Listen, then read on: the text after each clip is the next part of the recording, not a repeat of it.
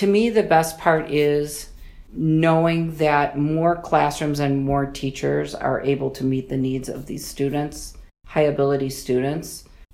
And so we feel like CTD's recommendations have been outstanding. You know our community, you know our teachers, you know our kids, and so we continue to be able to provide these opportunities for our kids.